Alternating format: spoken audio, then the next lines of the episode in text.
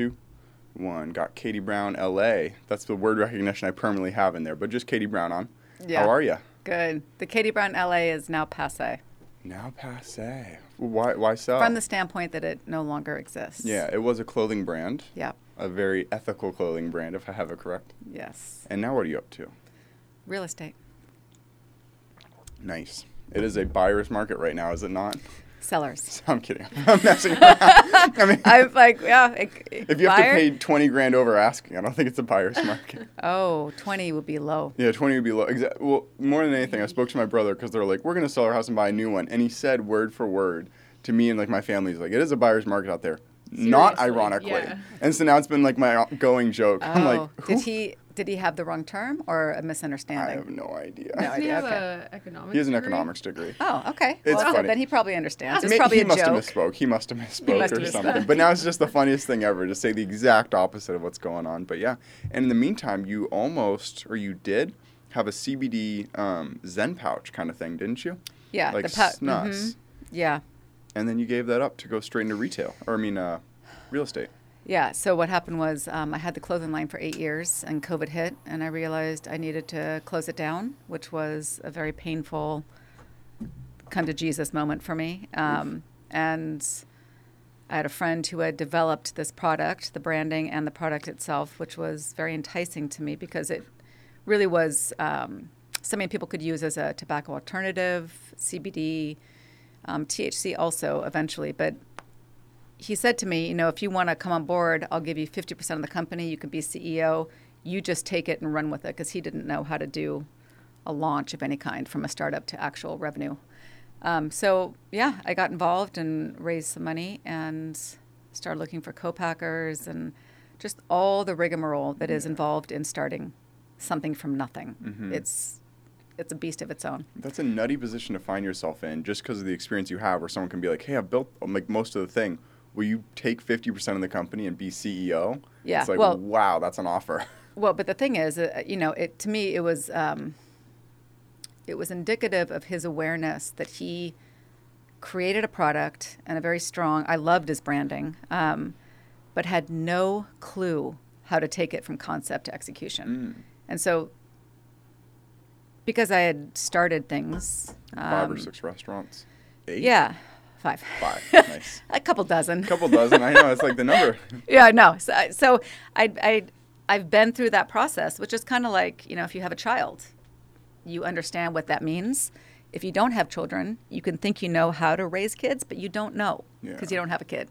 So having a startup Yeah. and really understanding all the intr- intricacies and challenges, yeah, I was intrigued, and I didn't. I knew I didn't want to go work for somebody else. I So I got into that, and then I realized, and maybe part of it was the pressures of COVID, I didn't want to start another company. hmm I'd already, at that point, started um, seven, And you were just including closing. restaurants, the Yeah. clothing line, and actually eight. So anyway, the point is, is that I realized at this stage of my life, I don't want to have a startup anymore. Nice. It's a good place to be. It was a good place to be. Kenzie Yeah. and I have a kid. We come up to you. Hey, do you want to be CEO of this kid? Yeah. Because you had one, or just because you mentioned that. Yeah. you want to be CEO. Um, so real estate's less of a startup and more of you're joining like a partnership, or how does that work? the way Seems that I like a describe it, yeah, I mean, it depends on how you look at it, but the way that I described it that made sense for me is that being the founder of a startup is like being in the Amazon forest Mm. with a machete, and you are cutting your own path day after day after day, year after year. It's just always figuring out how to take your company to the next level. Mm-hmm. Stepping into real estate, it's a very well worn path. Yeah. So I have to figure out my own uh, branding and style, but at this stage of my life, that's not hard. I'm stepping into a business that has been around for a very long time, and I just need to learn the logistical specifics and contracts and just go out there and work with people. Yeah. Do you like working with commercial or more uh, residential? It's residential. Nice. Yeah. Yeah. Screw screw commercial. Screw commercial. yeah. um, no, it's funny because a lot of people in like our generation are kind of honestly getting to the point where like, yeah, a lot of us don't even know if we'll ever own a house. Mm-hmm. We'll just probably rent forever. And it's going to be a weird transition. I'm curious if there's going to be less landlords once more and more of it's bought up by larger corporations and just there's going to be like whole renting cities. I mean, multiple blocks of this Eugene are owned by a few places, a few uh, companies, and they just rent it to U of O students. That you know, because the more money you get, the more houses you can buy up, and then you have all this equity. Of course, you can just buy up any house that comes up. Well, it's a like- good analogy for our current financial reality Yeah. as a nation. It is. Aside from real estate, you know, the haves and the have-nots. How do you keep building the wealthy up into further echelons of wealth? Um, so when you say that, are you basing that on uh, like commercial spaces? That that statement of large sections of properties being owned by one individual? Uh, I believe it's public knowledge who owns certain places. I just remember, uh, honestly, my mom, because my mom owns like 50 rental properties, and she was looking 50? up, yeah, and she was looking up um, like places in town. She's like, it's funny, three blocks are owned by the same company. But is that town." like homes or is it like um, I don't like think it was rental. It was like a year or two ago. I don't remember the specifics. I'm also basing off of me putting myself in the space of someone who owns a bunch of land Mm-hmm. in Eugene, and I'm like, oh, why wouldn't I just buy more? It's like you'd get the best loans at the bank. You'd have so much, like you wouldn't even, you know, you you would have such an easier ability to buy more if you already own 10 or 15 or 20. It just Yeah. seems like this massive snowball effect. So more even than me saying, oh, what if they're doing this? I'm like, I would do this. Everyone would do this. And then you take in corporations of like millions or billions of dollars. It's like, how are cities not bought completely up already? You know, Mm-hmm. like how Corvallis is a relatively small town. It seems like one decent sized corporation could buy every single every single um, little house in that city. Mm-hmm. So it's only a matter of time. It's what I'm thinking. and also that just the price tag for a home is unbelievable. We had some clients who wrote an offer on a house on Friendly. Do you guys know Friendly? Like Friendly in 25th, that neighborhood. Yeah. Um, I mean, I grew up here, and so I've got my own biased, kind of deeply rooted perceptions of Eugene and the neighborhoods that are um, fancy, so to speak, and then the ones that are kind of modest. Yeah. This neighborhood was more of a modest neighborhood. It's now increased a little bit, but the house listed wow, at shots. th- No, five ninety five. yeah. We had clients offer seven hundred cash. They didn't even come in second. The house Wow. sold for eight oh five. Wow. Yeah, Oh my god. yeah, eight oh five for a house on Friendly Street. It went for over 200 a 200 over asking. Yeah, Wow. That's Yep. nutty. So I mean, it's almost like that the first couple seasons of that show, like Alone, where you they didn't tell whoever won after everyone dropped out. It's like a mind game of how long are you gonna stay. Um, one of Freese's friends, Nicole Apelian, who we met, she was like uh, first or second place on season 2 Mm-hmm. and that's kind of how it'd be for like buying a house now. It's like, well, I got to put how much over over asking am I gonna put? And you could be putting 50k over the next person. Oh yeah, but, it's you don't a know mind- because yeah. you can't. There was a hilarious video that was uh, going viral. I think it was on Facebook, but it was this one guy who played a few different characters, and it opens with him holding an apple, and he's like, "Bidding is going to start in ten seconds," you know. And the one of the supposed other characters, which is him, he goes, "Can I just check it out?" And he goes, "No, you know what it what it is." Yeah. And then the bidding starts, starts at five dollars, ten goes up, and as it's escalating, it's like, is it even worth that? I don't know, but we got to get it. Yeah. And the apple goes for 120 bucks Yeah. to someone from California. But it's it's an example of what is happening where people are in a frenzy. Yeah. You know, so bidding wars have become, as of recent, the um, the norm. I mean, it's starting to slow down. Thank God. Yeah. What if houses just start to sell on eBay? Like, just let eBay bidding do it all. It'd be kind of funny. No, we went on a walk and we met a neighbor who moved down about three blocks that way.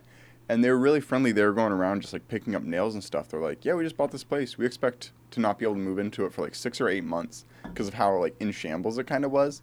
But they were like happy about it. I'm like, oh my God, if I bought a house, the anticipation of like, okay, we're finally have enough money to buy a house and be like, you have another pretty much year till you can move in and be like, because especially with contractors and stuff, like I mm-hmm. doubt it'll be like, oh, look at it, it got finished on time. It's always longer and more expensive. Yeah, that's it's funny. That's like exactly what I told him. Like, well, you know, contractors are always trustworthy and give you the best bargain. And it's hard to even get a contractor to come bid Yeah. and do work for you these days. They're booked out. Like one contractor I reached out to, he's booked out till May. So A contractor for your place because you don't like have properties. Like you wouldn't get work done. it was on for a client. Oh, interesting. Yeah. So like houses that are already sold. So what? So what all do you do in the real estate space? Because I just help clients you help either buy or sell. Oh, okay. So if they're gonna sell it, they'd like fix it up a little bit, make it look all nice. Yeah. That makes a good lot of sense. But anyways, uh, normally I don't have any like pre-planned things to talk about on the show. As you know, you've came on before, Mm-hmm. but you said, "Hey, I have an idea of something we could potentially talk about," which Mm-hmm. was mental health. Is that something a week later that's still kind of hot on your mind, or has that gone off? Yeah. What, Oh, yeah. What brought that up? What's uh? Um, it's a long history. So my sister ha- had suffered from bipolar schizoaffective disorder for 25 years. So we have, my father and I have always been her massive advocates and fought for her when she's in distress, which distress can be very severe for her, homeless, in a full schizophrenic break, all that kind of stuff. So the process, as painful as it's been, has also led me to understand some massive areas in our system that must be fixed. Yeah. So in this recent iteration, Aaron just got out of um, a 10 month stay at the state hospital, got out prematurely, and, um, you know, basically digressed within 24 hours. Wow. So we just went through the process of getting her committed again. After 10 months, 10 months, yeah. you think like 10 months was still coming out prematurely, and one day later she needed to go back?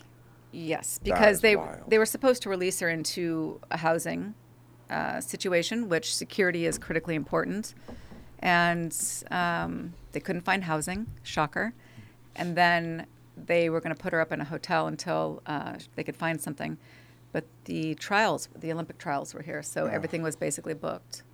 So she was dropped off at a seedy motel on Highway 99. Didn't contact us, which she was supposed to. Anyway, these are all like things that just keep happening over and over and over and over again. So I made a decision this this time around that I um, actually officially stepped off the board at Starbucks, stepped Ooh. out of Starbucks, Wow. stepped off the board at um, EAB, the Entrepreneurial Advisory Board, and decided that chapter of my world was coming to an end, and all that energy. Yeah, and I love those guys and everything, yeah. but I'm but that energy and time that it takes ultimately is now going to go 100% into fighting to get our mental health system changed. Nice. And uh, yeah, I'm making some pretty. Can I swear on this yeah, show? of course. Fucking amazing, powerful connections. Nice. Yeah. That makes me really happy to hear. Yeah. Like mind blowing. And part of it is because when I get on the phone with these people, I'm incredibly passionate and intense about my firsthand experience. Yeah. Whereas a lot of times family members give up on their. How would you not? 25 years is a long. That's longer than I've been alive. For perspective. yeah. It's like longer than I've been alive. Having like like there's always these things that are kind of like take up some of your headspace. It's Mm-hmm. like oh we still need to go plant that plant. We need like little things, Mm-hmm. and those wear on me after a week. I couldn't imagine like oh there's someone who I love very deeply and care Mm-hmm. about who I should or could be spending more time really helping. For 25 years, I mean, holy cow! You have a lot of firsthand experience at that point. an unbelievable amount. Yeah. And I can really point out to where some of our critical um, cracks are. One of them is so I reached out, you know, Senator Floyd Prozanski. I don't pay attention to politics, but pretend to I know who he is. Okay, so um, he and Judge Wolke, Pat Wolke, wrote a bill to decriminalize mental illness back in 2019. It was a crime. Exactly. So wow. Yeah. So that in and of itself, and it didn't get pushed through. So it went to the floor of the legislative body two years ago, and it just went, I think it got pushed to uh, a different committee. So if you just even look at that term in and of itself, we have to decriminalize mental Yeah. illness. Holy Like, what is wrong with us as Yeah. a society? This is flat out wrong. So I spoke with, actu- uh, with Senator Prozanski this morning, and um, because I was really acutely advocating that we don't wait two years to bring this back to the floor. Hmm. This, I said, this is, you look around Eugene, like I don't know how long you guys have been here. About three, one month, just about. Eugene? Oh, oh, I thought you meant live like right yeah, no, here. Eugene. Oh. How long have you guys been here?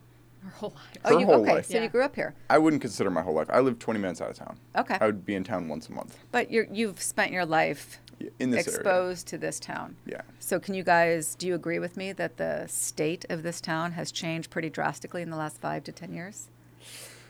It's literally nutty walk. Like I don't feel that safe walking downtown at night to the point where I'll walk this block. 'cause this is a very safe block. Mm-hmm. But then you'll see people laying on the street muttering, and then you see them the next day and the next day, and you're like, "What's go? Can someone come grab this person, like, and help them? What's going on?" here?" Yeah, that's pretty recent Yeah. in the bigger picture. All the homeless camps, the people walking the streets Mm-hmm. who are completely out of their mind, and it's only increasing. And if you look at our larger world condition, that's not going to go away. It's only being compressed, right? Like it's happening more and more. So we, you know, it, it was interesting to me because when I was on the phone this morning, um, he expressed that, you know, there are forces that are against decriminalization, which to me is interesting. So I said, okay, who are they? I would love to talk with them because I would love to understand their position and also share my position, Yeah. you know, because there's nothing like having someone you love be in really bad state and you can't get them help. Like, and you just keep fighting and fighting and fighting and fighting, and then every time it's the same thing over and over again. Did he tell you who the forces were that are Yeah. against it? So one of them, yes, for sure. And so he told me this guy who runs this um, organization that is it's called Mind Freedom or something like that. But he said the guy who runs it um, is now in a wheelchair, and at one point he went through electric shock therapy against his will. And I said, you know, I, emp- I I sympathize with that. I empathize with that, whichever the proper term is. Like I've been through Yeah. it, but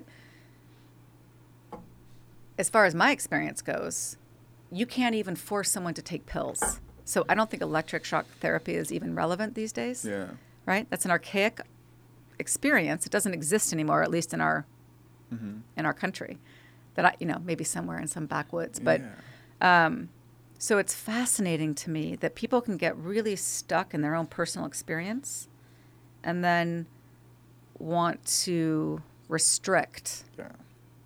Other people's experience Massively. Uh, You just Massively. hit it right on the head of pretty much all the problems in the world. Is Mm-hmm. I'm like, someone like had an experience in their life, like, cool, everyone else should follow my rules. It's like, Mm-hmm. that's not relevant at all. It, I mean, the definition of like, so I was going to go to physical therapy and like, I had a back problem or like a lower back problem.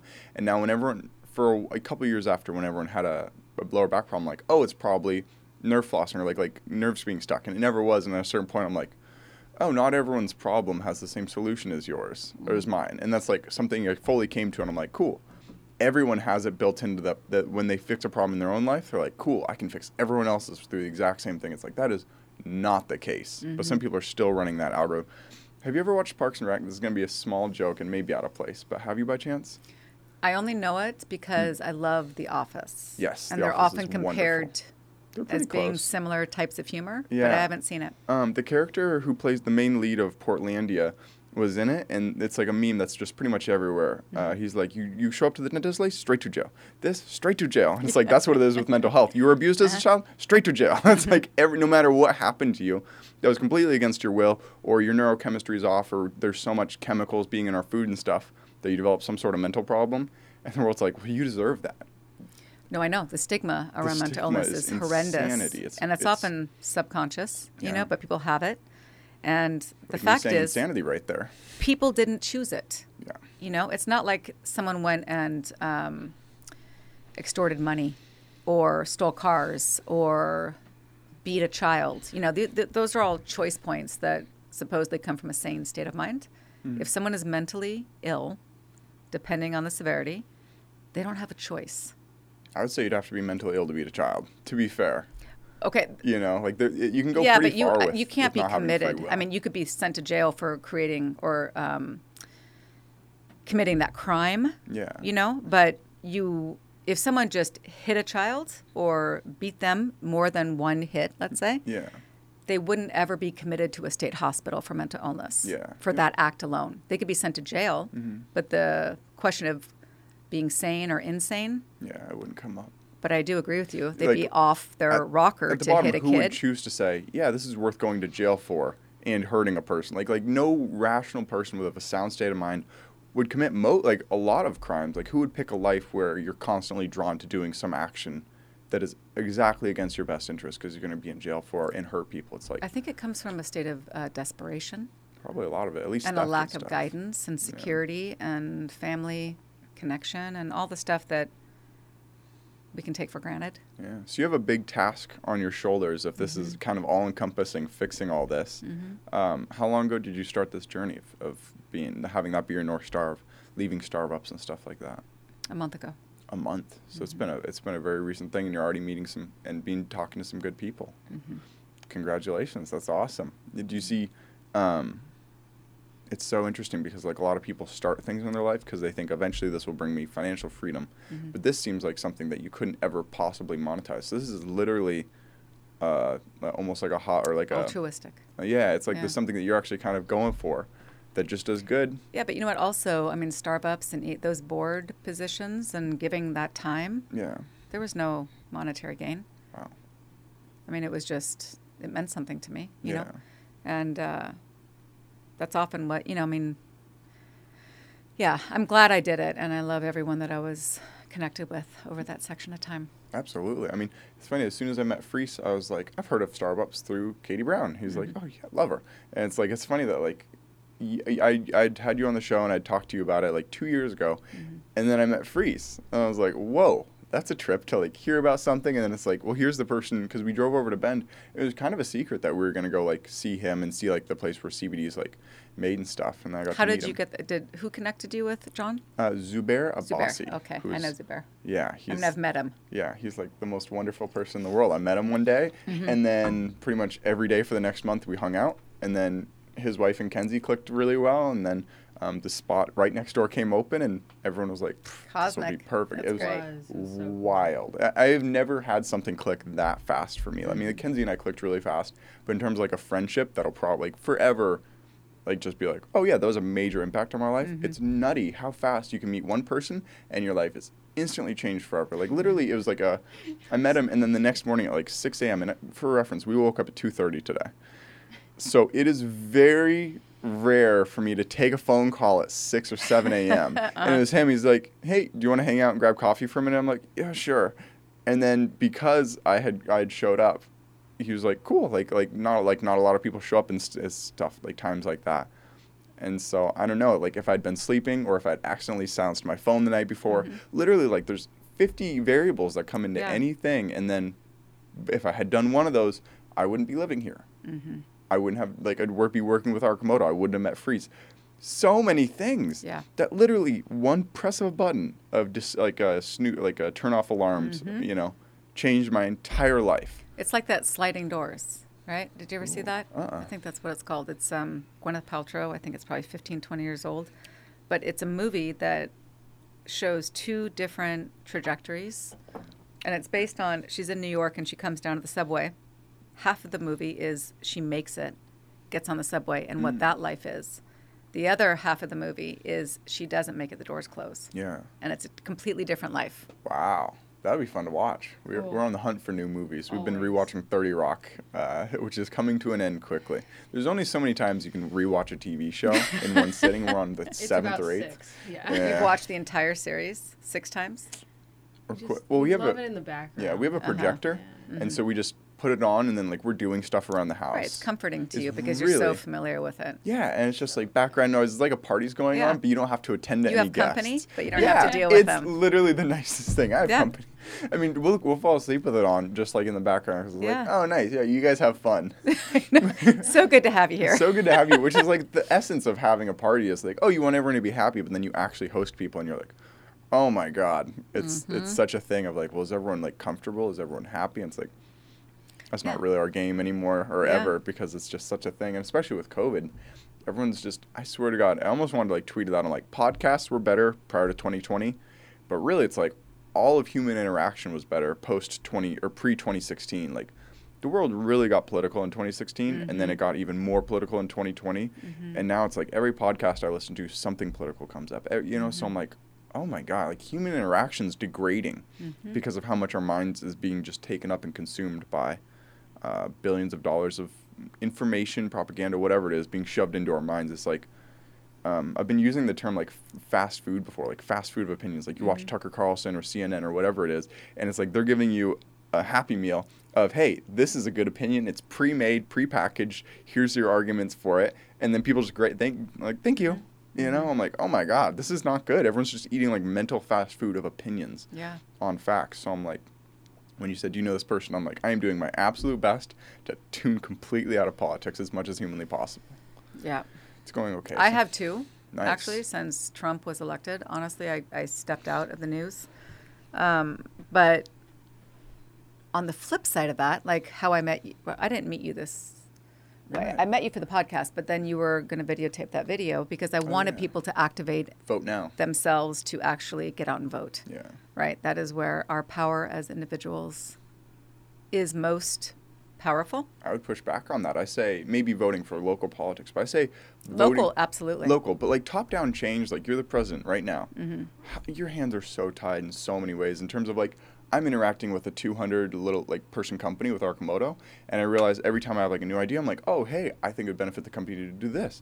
I there's like six people that can give me reasons why not to. Imagine you're president of millions of people, Mm-hmm. and how many people would be like, nope, you can't do this because of this, this, this, and this. I'm like, I doubt top down change will ever actually make a difference. I think small local, local, community, local, yeah, local, communities local. will change. And that's exactly my point that I was making is that this guy, Senator Floyd Prozanski, is very local. Nice. So, you know, whether it be Peter DeFazio or as the congressman, like when you vote local, Mm-hmm. that's what directly affects your community. It really does. Yeah. But no one cares about that. Like no one's ever politically charged. Like, oh, you're voting for Lucy Vinis. You're not voting for this Well, person. sometimes I've heard they have been. You have. I been? have. Okay. Yes. I've never heard someone who tried to change have? my mind on local politics.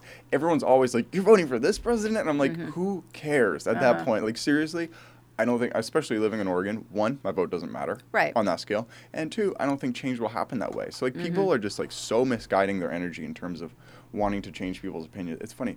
Someone very close to me actually recently uh, gave me a pretty like a critique of their like you you sometimes you host right wing people on your show and you maybe like agree with them too much or don't give them enough pushback and I'm like it's just a, first off it's a weird thing to put like tell someone hey I think I know better than you political stuff. I'm like I think everyone's valid and the number one way to not change someone's mind is to be really argumentative with them. And then it's like mm-hmm. anyone who's moderately the right wing who listens will immediately tune it off. Like mm-hmm. I'm like the people who have changed my mind the most is talking to someone who's really passionate about a side and it pushes me the opposite side. Mm-hmm. Like agreeing with people doesn't give them like that much credence. Like the listeners can make up their own minds and I think hearing someone out can be off-putting. It's not like anything that someone says people will be like, "Cool, downloading that and that's my opinions now." Like a lot of people just don't sway their opinions that much. So, I don't know. It was just kind of hot on my mind since that person told me it and I was like, like if you're talking to a right-wing person or left-wing person, I don't know what your Mm-hmm. political stance is.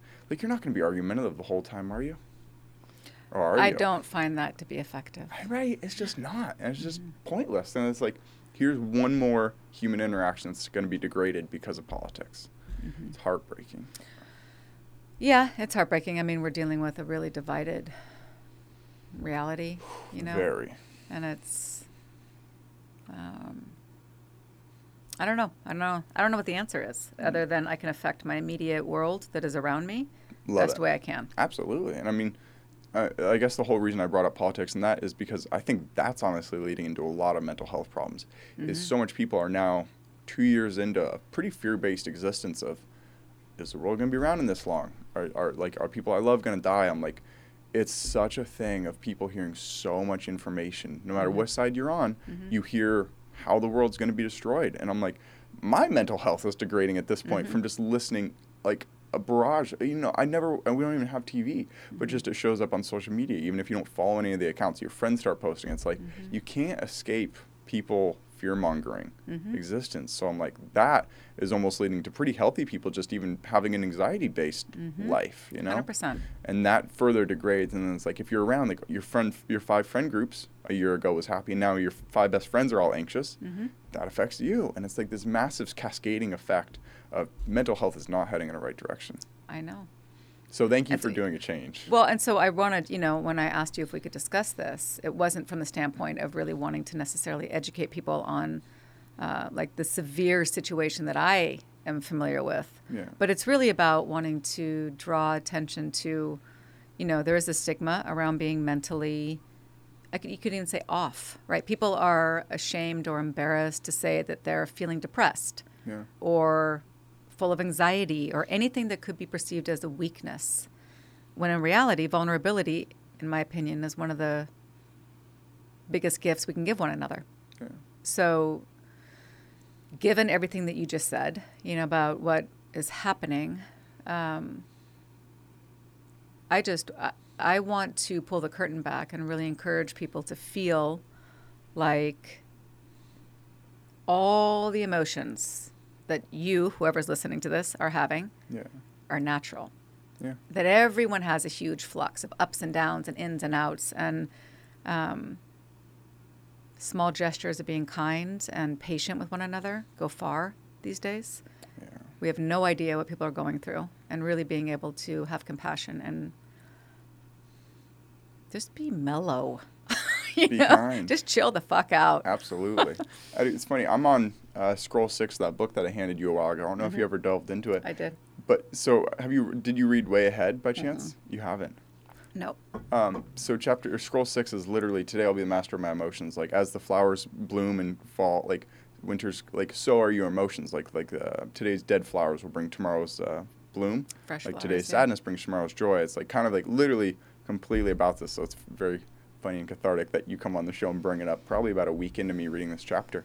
And I expected to not really like it. A lot of my life I've been like, you can beat emotions like, and I still kind of believe some level of it. Like you can be less angry, you can be less sad. So why can't you take that all the way to no anger in your life whatsoever and no sadness in your life? I think That it's a very a little lofty too goal. confining. V- really? I do I think it's a little too confining to ha- like to aspire to have no anger, no like no variation of any kinds. Like I've always said, I think anger is a surface emotion Mm-hmm. to fear, Oh yeah. whether it be fear with that, you're going to be attacked or hurt emotionally. Like Mm-hmm. if, I can't think. I've really given this thought. Cool. Can you come up with a scenario where if you expressed anger, it wasn't overriding a sense of fear? I really don't get anger. I, I use anger because anger is the one emotion that I've, for the most part, really gotten rid of. Sadness and all these other ones, I'm like, they're hard. Okay, imagine someone you know Yeah. who's gotten angry. Like come up with a come up with a scenario Yeah, in your mind. yeah, you don't have to mention who it was or what it was about. Yeah. But then think about it for a second. Yeah. And do you think, upon reflection, that that person was actually fearful Yeah. of being hurt in some way, physical, mental, emotional, whatever? Probably almost every time. I think almost every time I have Yeah. challenged myself to come up with a scenario where it wouldn't be fear based. Yeah. I'll have to start thinking on that. Think on that and let Yeah, me know if you actually come up with good one. one. Point. Yeah. It's funny. That's why I why. can't come up with one, and I've thought about it many times. Because that's what, what I think really is the news is um, Happy Meal is, Mm-hmm. hey, here's all these things to be afraid of, and this is why you should be angry. Mm-hmm. It's like I've always had those two connected, but I never realized that uh, anger was based on fear. So fear is like the, the underlying emotion that has the vulnerable, facade of. scary feeling of reality Yeah. of being injured in some way. Yeah. But anger is our protective mode to make sure that doesn't happen as best as we can. Yeah. It's funny. I'm just I just finished reading a book called The Celestine Prophecy. Have you read it by chance? Like 25 years ago. Did you? Yeah. Fun. I mean, that, that kind of mm-hmm. had that in it too about Yeah. the different emotional dramas that people have. It's like scared people bring up like interrogators or like threatening, intimidator kind mm-hmm. of things just to, to not let in. But I'm like, I don't know. At the same point, if if your entire friend group was always like, you hang out with them and you're having a good day, and like your four closest people are like, yeah, I'm just really sad and disheartened because of this, this, and this. Like sometimes I want to tell people, I'm like, hey. I feel that too. I'm having a really good day. Can you mm-hmm. please not drag me down? So it's like mm-hmm. this weird middle ground between you don't want to be a person who drags friends down, but you do want to be open and like like you get criticism. You know. So, can I share something with you? Yeah. Okay. So, someone who's very close in my life, who I've known for a very long time, is a serious worrier and focuses on the scary things, the negative, the doomsday. So, I finally come to the place, and I keep writing this note in my head. Yeah. because when I share good information with this person, they love it. Like Yeah. like God, I love getting good news. Like they mm-hmm. have an actual physical physiological response. Yeah.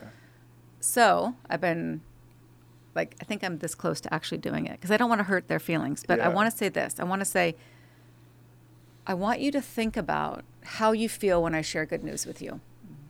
And just let that sit with them. Mm-hmm. And then I want you to think about how you feel when I share bad news with you because we all have physiological responses. Our nervous system literally reacts, Yeah. right? So, what happens when you're consistently sharing bad news with me? Number one, it's hard for me to have any kind of genuine reaction anymore Yeah. because I'm hearing the same things. But number two, think about what you're creating Yeah. with your time with me. That negative feeling over and over and over again. Yep. It's So, tough. so yeah, it's hard. because but then they can feel like, oh, I can't even talk about it. I know. You know. So how do you build? how do you ride that line? because that's why I'm saying like my my idea to do that specifically is to start with a question hmm. that takes them to a state of being. Okay. Right. So if it's just an accusation, like, you know what, I don't want to hear your negativity. I don't want you bring me down. Like anything like that is going to put someone on the defensive and feel like shit. Yeah. Right. And just add to their shitty reality. But if you pose a question first and have them elicit an actual experience and start with the good. Mm-hmm. Like think about how you feel when I share really great news with you. Yeah. And the person's like, I feel excited. Like Mm-hmm. I feel good. And then you do the opposite and they feel that too. Okay, well here's a reality check. When you share shit with me all the time, basically, or 80% of the time, we're operating in that negative space, the one that I just took you to after the good space. Yeah. So to me, it seems like pointing out that there is a choice, There is. It right? like if you're, yeah, if you're in a really bad, bad state, Mm-hmm. I'm always here for you as a friend. Yeah. You can always talk to me. But let's look at chronic. Yeah, that's what I always say. It's like if someone has a bad day, it's like everyone has bad days, but it's like the consistent. Like Mm-hmm. honestly, it sounds like your friend's halfway to the good side because the people who are really like pretty far gone, it's like you tell them good news and they find the bad in it, or you tell them good personal news Yeah. and they're envious or jealous, like they think you Yeah, somehow took an opportunity from them. Like there's a lot of people out there who it's like eventually like they aren't happy for their friends or they even if you tell them like yeah this happened they're like yeah but what's the downside it's like so many people it's don't even like hearing the good news Mm-hmm. Either it's like they they almost dissect it for any negative they can find find it. in I it know. yeah and i'm like what's going on so like so many people more and more i've had to like slowly just start it's like a, a sliding scale of how much I, time I want to spend around them, depending Yeah. on like how much they're trying to make me live in that fear and anxiety based. Where I'm like, ah, this is not good, you know, because if I fall into it, then everyone like it is such a cascading effect of if Kenzie or I is feeling negative that day, and then boom, the other one, and then boom, the friends, and it's like we have like I don't even know how you start just such a cultural shift of let's all be but it can't be like a fake happy because like you're really happy you're in your house everything's going well you cleaned up you're eating healthy and then again you walk down the street and you see someone muttering to himself and you see it's like mm-hmm. it like jars you out of it where it's like is it worth being like mostly happy and seeing the bright side of life or are you just almost having like a blindsidedness about you where you're not accepting like oh no. Like being sad isn't more productive though. Like how do we fix the world? It's such a big task i don't know how you're thinking about it. Or like like how you pivoted your life to, to having that be your focus. It seems like it'd be so overwhelmingly disheartening to look every day into the void of look at all the look at mental health problems. But what am I going to do? what are you going to do? Not. yeah. I mean, I, you know, but what I was going to say is that I have, I have, sp- I've become more acutely aware of my tendency to be, and I know you do this too, because in our exchanges, you convey this same sentiment, which is positivity, uplifting information, not from a Pollyanna standpoint, Yeah. but really just like spreading goodness and happiness and Yeah. uplifting vibes. Helps. And it comes through. Yeah. And, you know, I, I do that too. I use a lot of hearts and exclamation points and like right on, fuck yes. Like that's actually programmed into my phone because I validate. i love that Yeah, I use it a lot. So uh, my boyfriend programmed FY and then it comes up all caps, fuck yes, with four exclamation point, ex- Nice. exclamation points. i love it. So yeah, the like there's something about our species in this current iteration that I find that we're people are often hesitant to exude support and love and uplifting Absolutely. sentiments. It's like it's almost like if I give it away, I won't have it. Mm-hmm. The reality is the opposite. You spread it, you create it, it grows, it comes back, you spread it, create it. You know, it's like an absolute infinity sign of energy that just goes in every direction. It truly is. It's funny. Someone even uh, it was like a while ago, like six months ago now. Because like even when I text like my male friends, I use like hearts and like stuff like that.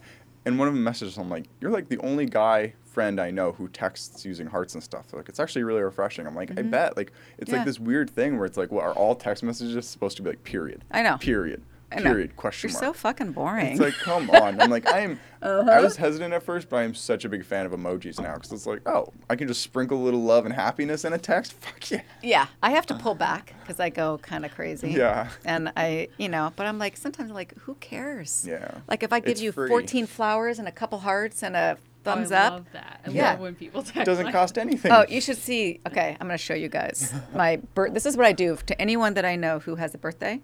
Um, this person had one recently, so let me just show this to you. And I love it every time I do this. Um, so whoever I'm is potential, this on my birthday now. yeah. Okay. July 7th. Put it in your calendars, everyone.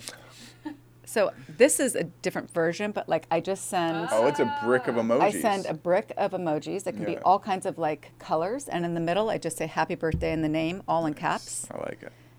But it's like when the person gets it, it's like this Oh, yeah. hit of beauty, flowers, planets, suns, little Yeah. turtles, Do you put bir- do you put birthdays in your calendar, repeating the year, or do you remember them? Steel It's just if I remember. No, I'm not a steel trap. Oh, but if 'cause I'm if I remember, I'm Anytime happy. someone tells me their birthday, I put it in my Google Calendar with a mm-hmm. repeating one year, so it comes up. So Good I'm like, for you. It's, it's a, that's a life hack You're a for planner. people out there. Because then it's like cool. Like I mean, literally friends from like ten years ago, from like high school or whatever, that I don't awesome. see anymore. I'm like, cool. I can text them because ten years ago I added it to my calendar. Okay, so if it's in my helpful. calendar, I can just go open it up and hit Repeat repeat. And once a year. Okay. Indefinitely. Yeah, and it just Okay. keeps coming up. I know that's been a massive help because otherwise it's like, I will forget your yeah, I'm gonna oh, forget that's a everyone's. great, great trick. Yeah, life hacks. Thank baby. you for sharing that. but yes, and the other life hack is just texting people happiness emojis. Mhm. Big life hack. Oh yeah. Yeah. And would you say from from two years ago, because we're about two years into this pandemic, Mm-hmm. horrifically, um, would you say your personal mental health's like degraded, or have you stayed like flat, stagnant, or has it increased? And if so, like, what's com- what's what factors have played into maintaining or increasing your happiness, uh, regardless of the fact that the world seems to overwhelmingly kind of being going downhill? Mm-hmm. You know, what's your life hacks in terms of mental health, more than anything? Hot yoga. Really? Mm-hmm. Not what I was expecting. I like one, it. yeah. Do you just like turn a crank up your heater in your house and do it at home? Nope. I go to the studio. Nice. Yeah. I mean, so it's ebbed and flowed since COVID has hit. hmm Um, but yeah, when COVID hit, I was going five days a week. Then that stopped, abru- stopped abruptly. Yeah. And that was a massive lifeline that dried up until it reopened. And then it went through the, you know, masks, six people in the class. Oh, hot yoga with a mask would be rough. It's so hard. Yeah, Yeah. So then, so fresh then we had like expanded into like fairly recently being open and no masks for quite a while now, and then it was just reiter, you know, when we had this new thing. So yeah, I'm now used to hot yoga with a mask again, which is hard, but it's also a good mental exercise because what feels like there's no way I can get over this obstacle, Mhm. you just get over it. Nice. You do it. Yeah. So hot yoga is a main one. Um, yeah, I I'll would say try that sometime. That'll be fun. it's the best. What's the, the temperature's like 105 or something? like 98, 98. 99? Sounds like we can just do that in here. We'll just or like in another room. We'll just put a heater though, on. second I'm like, story. Because I was like, oh, if it's like one. Honestly, it gets that hot in here. We have an AC because Mhm. second story in the summer is not a fun time without No. AC. So we'll just leave the, the the AC off. We'll turn a heater on, get it up to 99. We'll do it at home. Yeah. Awesome. The key is, I mean, because I tried doing that when COVID hit, like watching videos. Yeah. Not the same. No. Oh, interesting. Like being having in an a room with other instructor. people. Oh, yeah, an having an instructor. instructor who takes you through like a solid hour of working out in a hot room. For me, Mhm. I got to be with an instructor. I can't, if I'm by myself, I'm like, oh, I should go do, there's so many things I could go do instead of doing yoga. That true. I and can't same drive with myself. meditating and all these different things. As soon as you sit down and do it, it just reminds you of all the things you should be doing. Yep. And it's like, geez, is this an infinite to do list? Or should I like Yes. eventually just block it off and say, no, this time's not for doing things? Mm-hmm. And then, but you'll be spending, or at least I will be spending time on a phone, on like social media or Reddit or TikTok or whatever it is. Which and I won't feel the need to go do something. I know, I know. It's like so opposite of what it should be. I know. But you're going to say TikTok, which is just negative. Social media, I think, is Yeah. just kind of a Another catalyst for negative mental health. Yes. I have two kids. One, my daughter is 18, and I have watched it, social media through her eyes, and how much they're on the phone and doing TikTok videos. And I don't know. I just don't think it's adding anything to these kids' lives. Yeah, I think it's not TikTok, especially because okay, so I was I used to watch YouTube and I'd watch twenty minute videos how to edit audio, Right, how make to make your own do this, kombucha. Cool stuff, or like Yeah. hey, let's dissect this album for twenty minutes. Right. And now I'm literally scrolling through YouTube looking for videos that are less than a minute. Right, because you don't want to don't want- engage in the attention span. Yeah, so I'm like, holy cow, TikTok's destroyed my attention span. Yeah. Based on just my YouTube viewing habits, and that's why I'm Right. like, so I'm doing the show on YouTube now, um, and so I'm specifically like, I haven't posted it anywhere. Mm-hmm. I'm seeing if YouTube ever picks it up, and then as I was scrolling through YouTube, I'm like, who the fuck's gonna click on an hour long video? So I'm gonna be cutting like one minute clips out of every show and just post a ton of those with really good keywords, and that'll be like the thing that kind of drives it. Because I realized I'm like, people want something that's about a minute long. Yeah, but you know what? I mean, I have to challenge that a little bit. I know there's a massive argument for that being the truth, but look at Joe Rogan has three hour podcasts. Crazy. Yeah. So that to me is astonishing. Me too. You're going to sit in a room and he does it consistently over and over and over again. Over Three hours, just sit and shoot the shit. Yep. So, and he's one of the top podcast people, period. Absolutely. So that's a good sign. Yeah. People can tolerate three hours. Maybe they break it up a little bit, but Yeah. I think that's a good sign. I've listened I- to most episodes of the show. Yeah. People like sometimes are like, "Oh, this show's not that good." I'm like, he's the best purely because I run one hour shows, and at the end I'm like, I need to pee. I'm hungry. I assume the guest does too. I'm kind of like tired, and Uh-huh. I'm like, I couldn't imagine doing a three hour show. Mm-hmm.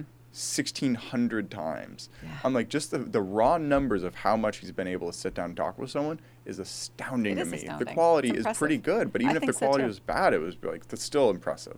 Did you ever hear the one with Sturgill Simpson? No. Or Do at you least know him? Is he a musician? Yeah. Then maybe I have listened to He's it. so good. Yeah? Yeah. Fun. I, I would not have pegged you as someone who listens to Joe Rogan's show. Do you listen to podcasts? My boyfriend does. Nice. He listens to them, so I hear him peripherally a little bit. Yeah. It's funny. That's That's me I- too. literally yeah, I couldn't Kenzie. sit there and, and listen to it, but we were actually painting a house recently and we compromised and he put on Joe Rogan and it was Sturgill Simpson because we were actually listening to him on the way out there. So he's mm, like, fun. put that on show like this. And yeah, it was great. It was like storytelling, you know, and I just kind of zoned out and did my thing. Um, yeah, I, it was, it was like, Nice and- it was like eavesdropping on someone's conversation. is. It's surprisingly just relaxing. It's like Yeah. it's like all the benefits of like watching a TV show, but it's new, it's real people, and it's like cool. Like I can have my own thoughts, but like if I ever get like bored, I can kind of just like tune into what they're saying and then go back. I'm like, there's something about it that over the ca- past couple of years, so many. There were some like months where I'd listen for like eight hours, ten hours a day just to podcasts. And would you focus like solely on listening to the podcast? Like I wouldn't be sitting like meditating. Okay. Like I'd be going around like gardening, but I'm like, holy cow! And that's why I started the show because I'm like, this brings so much value and happiness and information Yeah. in my life that I'm like, that's what I'm gonna do. And here I am, two years. This is the longest I've ever stuck to like a hobby. Like when I Mm-hmm. wrote or when I made music or anything, it was like one year later. I'm like, I hate that. you know, I barely made it through college. That was Uh-huh. maybe the longest of four years. But this is the one that a year, two years later, I'm like, I love that. You know. Mhm. Because again, uh, the last guest or two guests ago was Robert Killen. He's the director of small business in Lane County. Mhm. And I kind of just referred to this almost as like verbal batting cages or like just like learning how to talk to people because I'm like, it's just not there anymore. Like even close friends, I just don't talk to anymore. Mhm. Especially with COVID, like everyone's so d- like one friend group. People can be so radically different on how they want to hang out or what their risk tolerance I is. know. And it's like it's like a mental minefield trying to plan with people now. Where it's like, Yeah. yeah, our it's just I'm sorry to even bring it back to something negative, but I'm like, man, we are deteriorating our person to person interactions. That would be Mm-hmm. my number one thing to fight against mental health is people need some level of community. I mean, we've said Yeah. it before, but like old folks' homes are filled up with old white people. Mhm. It's like a lot of other communities care for their for their family members. We don't even care for our family members, much less our friend group. So it's like that would be a massive thing to build back and ban TikTok. I'm kidding. That's my job. That's what I do for Arcimoto right now. Is I make TikToks. Funny enough. Really? What is the the poison for many is the cure for me. It's hilarious, isn't it? So how do you do that? I uh, tried getting rentals and stuff like that, and they're all booked up. So every time Rentals I for what? like, so they have a FUV rental, like those three wheel electric Yeah. vehicles. They have them for like the public to use, and I'm like, cool, I'll go use one of those. Mm-hmm. But every time I want to make a TikTok, I literally have to go to the CEO of the company and be like, hey, can I use your personal vehicle? Mhm. So I just go take that, and then Kenzie and I go out, or I show a friend it or something, and then I just film it, post a 10 second to one minute long video, and boom. It's a really fun job, I gotta say, because I'm riding around vehicles. But So the rentals are all um, booked. booked to the gills. Why don't they just provide more? They just haven't built enough to do that. Yeah, who knows? I mean, the nitty gritty is something that I'm like, Yeah. of, yeah, you know, I don't care about personally because I can't Mhm. really affect it. But I'm like, man, it'd be pretty cool if I could have like different colors and they're like all awesome. But it's just again, like that's what I'm talking about with like larger politics is in order for me to like pursue that, it's Mhm. just convincing like a list of 12 people that it's beneficial for the company for me to do that. So I'm like, man, if you were a politician, you'd have to convince oh my God. A thousand people that it'd be beneficial for a million people for you to do that. And it's like, man, there's something about just everyone approaching something with like a devil's advocate or like, well, why is this not right? Or why do Mhm. like people don't want to uplift and help each other as Mhm. much as like should be happening in a community. It's because our community isn't really a community. It's like a bunch of people with radically different belief systems and, and political beliefs and ways of living that are all like homogenized together. And it's just there's so much infighting that it's like man it'd be so cool if like like super utopian if everyone like if a new religion or a new political thing came out where everyone could kind of like latch onto and be like yeah that brings up a lot of good ideas. It'd be so cool if we were all in alignment in our values and belief systems. Mm-hmm. i think it would reduce a lot of the perfunctory of having to convince everyone or always arguing with friends and stuff like that i mean Well, I think the key there in what you just said is the idea of like a new. You said uh, religious or political, which are the two like what's the difference serious hot buttons, right? Yeah. If you really want to start an, a potential argument with someone, is bring up politics or religion. yeah And, um, you know, my question is that fundamentally, we all need clean air and Yeah. clean water hmm and access to food, yeah ideally shelter, ideally someone to love and someone to love us back, right? Yeah. That's where we start, yeah right? We become not clear on focusing on those basic fundamentals, very unclear ununified. yeah So instead of it being politics or religion, how do we find our unifying facets, our forces, our needs, and recognizing we're all just people? yeah Everyone is just a person. If you're talking about the human species, not animals and plants and all the other critical elements of our biodiverse reality, um, It'd be funny people. if you were running for president and hearing like right wing media be like, "This girl wants clean air and water. She's trying to take away jobs Yeah, by, by screwing over Nestle." Can you Right. believe her? And then like uh, left wing people would be like, "She doesn't care about you know like like Mm-hmm. sure you know it'd be like they would still find a way to make whatever like if you're literally like okay, don't care about anything." Be very anarchist about it. Just go down to state rights, but at a, a federal level, it'll be all about clean air, water, shelter, preserving land for food and stuff. Like they would still find ways to make it controversial. What you're saying, it's like it's been this almost like there's the people say military industrial complex. There's almost like an information industrial conte- complex that's like how many people with like Ivy League degrees, their full time job is literally to be like, how can we make this video so both sides are simultaneously right? It'll give them something to argue about for like a month. Mm-hmm. You know, it's like it, it's absurd to me that this is like a business is to make people fight with each other. Mhm. It's like put those people out of business. That would be the most beneficial thing you could do for mental health, uh, community growing, politics, and everything. Is just your job can't be uh, to give people opinions anymore. That's What, I'm on, on the news channels? Yeah. Yeah, No it more- has no become. You look back at, at news, at delivery of news back like when uh, Walter Cronkite, Walter Cronkite, you the know, most trusted man or in America. even Dan Rather, uh, Peter Jennings, um, Diane Sawyer. There was a whole different air about their delivery, right, of information. It was, this is the news story. I'm sharing it with you, the public. Now we're going to move on. There was no sensationalistic, um, drama infused Yeah. aspect of injecting their personal opinion to stir the pot, get everyone riled up, fighting. Yeah. That is now our, largely speaking, our news Oh yeah. system. I joke about it. Politics has become a mix between sports because you have your team Mm-hmm. and you get like you like getting riled up about it, and religion because it's like, well, that's your belief system. So you get your belief system and your team in one now in terms of your political views. And I'm like, Mm-hmm. How do you destroy that? I mean, um, humans have been fighting for a long time to be like, hey, maybe we should move away from some aspects of religion, and people don't do that with sports. But I think sports has some negative aspects to it. It has a lot of positives, as does religion. But I'm like, politics takes the negative of both of them more than anything. Because like I like I have friends who are like devoutly left wing and devoutly right wing, and I know for a fact that if they went to their friend groups and they're like, actually, I think I'm on the other side about this one topic. Like you can have, Oh, you can match. earful. You'd get an earful. You could Yeah. match um, your entire side, political side, friend group with a hundred things, Mm. and then you have one opposing belief, and you're out. Mm-hmm. Or they're like, oh, that person's right wing now. That person's left wing now. Mm-hmm. I'm like, it's a weird all or nothing that I think is a massive thing. Like we should just be more tolerant of each other at the end of the day. But like seriously, like we should not care about other people's opinions. It's like Mm-hmm. me, the my vote. If that's a crime or like you think someone's doing negative to the to the humanity by voting a certain way or having a certain belief system, like there's actual violence going on. That's negative to humanity. Literally, just someone's belief system is their sovereign will, and by you like saying like they're wrong about that, you're just telling other people, I'm smarter than you. I know the facts. Let me make a decision for you. I'm like, we all need to respect each other's decision making abilities more than anything these days. Mhm. Everyone's just it's the most classic thing, trying to like live other people's lives for them. Mm-hmm. Leads us down horrible paths. That that'd be the number one thing I'm against these days. Mm-hmm. But anyway, what's on your horizon on your mental health? Um, you know, purview of kind of what you're working toward. You're one month in, in like one, two, three years in, what are you hoping to have accomplished, or what what avenues do you hope to go down? I'm hoping that next summer the bill does get put back on the legislative floor Yeah. to decriminalize mental health. What would that do? What would the nitty gritty of? Because I've heard people say decriminalize homelessness or uh, make homeless a protected class.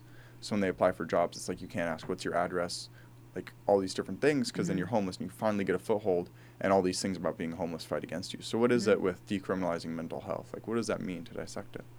Uh, so someone can be arrested for behavior or actions Hmm. that are based. I hesitate to say purely, but really purely in the fact that they're mentally unstable. Yeah. You know, so um, the idea of someone. I can speak to my sister because it is my firsthand experience. It's not hearsay, and I'm not pontificating about something I don't fully understand. I've seen it happen. I've experienced it. So if my sister is in a full schizophrenic break and she's on the streets and she's so upset that our planet is being destroyed by mankind, and she sees the cars and she hates the cars, so she throws a rock at a car. Mhm. Then she gets arrested for civil disobedience and can sit in a jail cell for weeks, Wow. right? And then get transferred to the state hospital potentially or get released. So that situation, if you if you're a police officer and you respond to a call for someone who's thrown a rock at a car or a construction site, then if you assess the person, if they got they've got a history in the records, um, there should be zero chance this person's going to be taken to a jail cell and going and go through the justice system as a criminal, right? To eventually be um, not deemed, but recognized as someone who needs mental health uh, treatment. They need help. They need help, but but the process they go through is so damaging and inhumane, Yeah. right? I mean, my sister sat in a jail cell in Springfield for four and a half weeks. I mean, try to fathom that for a second. What would that be like to sit in a room half this size, that's a jail cell, For and you're over a month. schizophrenic, and you're just you get out for your food? Like, what are we doing? torturing people. That is sounds like. torture, Yeah. absolute torture. Holy cow. So when you stop and think about it, but people don't really think about it unless Yeah. it directly affects you. Yep. It's out of sight, out of mind. So decriminalizing mental illness is Mhm. one of the top ones. The other one is um, lowering the bar for what it is to be civilly committed. So to be committed Oh, against yeah. Mm-hmm. your will, right? So like my sister being too sick to understand she needs help, we have to step in and say she needs to be hospitalized. But that impair that impedes on her civil rights It's a slippery slope of telling it is a slippery yeah. slope. But when you have someone who is as sick as my sister, Yeah. who has a long history of it, it's not.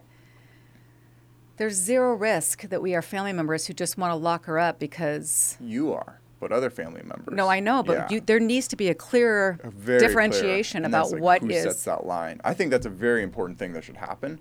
But Uh-huh. man, that's a lot of pressure to be like, well, this person is bad enough, but it's like, what if it's this person's like, oh, that gets tricky. It does get tricky. Yeah. But it needs to be addressed. Yeah, absolutely. Because the absolute horror and suffering that goes on because the bar is like insanely high Mm-hmm. is flat out wrong. Yeah. So that's what I want to get changed. And that's going to take some, you know, negotiating and discussions and serious hardcore pressure. Wouldn't be surprised if you were a politician in a while, actually, like on the front lines of making this change. But if I were to really look at a crystal ball, going purely off the first thing you said in terms of decriminalizing and why, have you ever heard the free will argument by like Sam Harris and all these people of like Mhm. why we don't have free will? Mhm. I'd almost guess that in five years you'll be pushing more for like prison reform than anything, because like uh, one of the most popular examples is like someone went up and like murdered 36 people um, and then he killed himself, but like he had a note with him Mhm. that said like, "Hey, could you do an autopsy of me?" And he had a brain tumor growing and pushing on his amygdala or whatever this, Mhm. the fear center of his brain or whatever it was. And it's like you could almost make a pretty good excuse or rationale that almost anyone who commits these crimes, unless it's like I'm robbing someone to feed my family, like that makes logical sense. But like a lot of these like weird crimes, it's like why would someone do this or why would someone do that? It's like they're not making it because they're mentally well. Like almost all help. criminals I agree. have something going No. on in their brain. And I, I think our prison system is horrific. I just can't take that on Yeah. right now because the mental health thing is massive in and of itself. But yeah, I mean, They're I very connected. They are very connected, absolutely. And it's, you know, if you look at the quote unquote prison system in Norway, if you have a criminal, they're sent to like an island where they have their, it, I mean, you can't leave, right? So, in, in a sense, you are imprisoned, Mm-hmm. but it's, it is literally about rehabilitation, Nice. right? Our prison system is about completely breaking people down. Yeah. And then what? We want to release them into society when we've completely fucked them and broken them down and taken Yeah. all sense of pride, really? Yeah, and it makes it harder for them to get a job because All of it. a- yeah, If you have- if you're a felon, you can't vote. it, yes. Right? And it's, Oh, yeah. Anyway, yeah. there are a lot of things that need to be, I like that you have the energy to, to fight it and, and do the cause. I mean, I barely have enough energy to make changes in my own life. So I aspire to be like you eventually, where I'm like, I have the energy to make larger world changes because it astounds me that people like can do that. I'm like, holy cow! I'm like doing my best to keep my own life afloat, much less like take on a massive reforming mental health. I mean, that is probably the biggest thing that could change humanity. other than, you're right, prison system, that is, I'd Yeah. say, neck and neck. yeah. You know, really, because we've difference? yeah, we've privatized the prison system, and it's like, yeah, Yeah, I think only like four percent of prisons are private. But the bigger problem is that there. I heard it. I need to look it up. Actually, I heard it a couple days ago that there's more prisons in the U.S. than there are colleges. And I'm like, well, that's the problem in and of itself. What's going on there? well, our incarceration rate is higher than anywhere in the world. Astounding. Yeah, Astounding. It's like, yeah, and it is because it's a money machine. yeah, not because we want to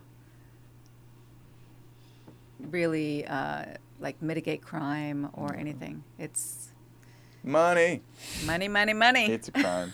yes. Thank you very much for coming on the show. do Thank you have you anything you want to me. promote or like? Do you want people to follow you on Twitter? Any of that stuff? no, Cool. Just Thanks, be nicer to people, just right? be nice to people. Cool. Love Yeah. it. Thank you very much, Katie Yeah. Brown. Thank you. All right. Take care.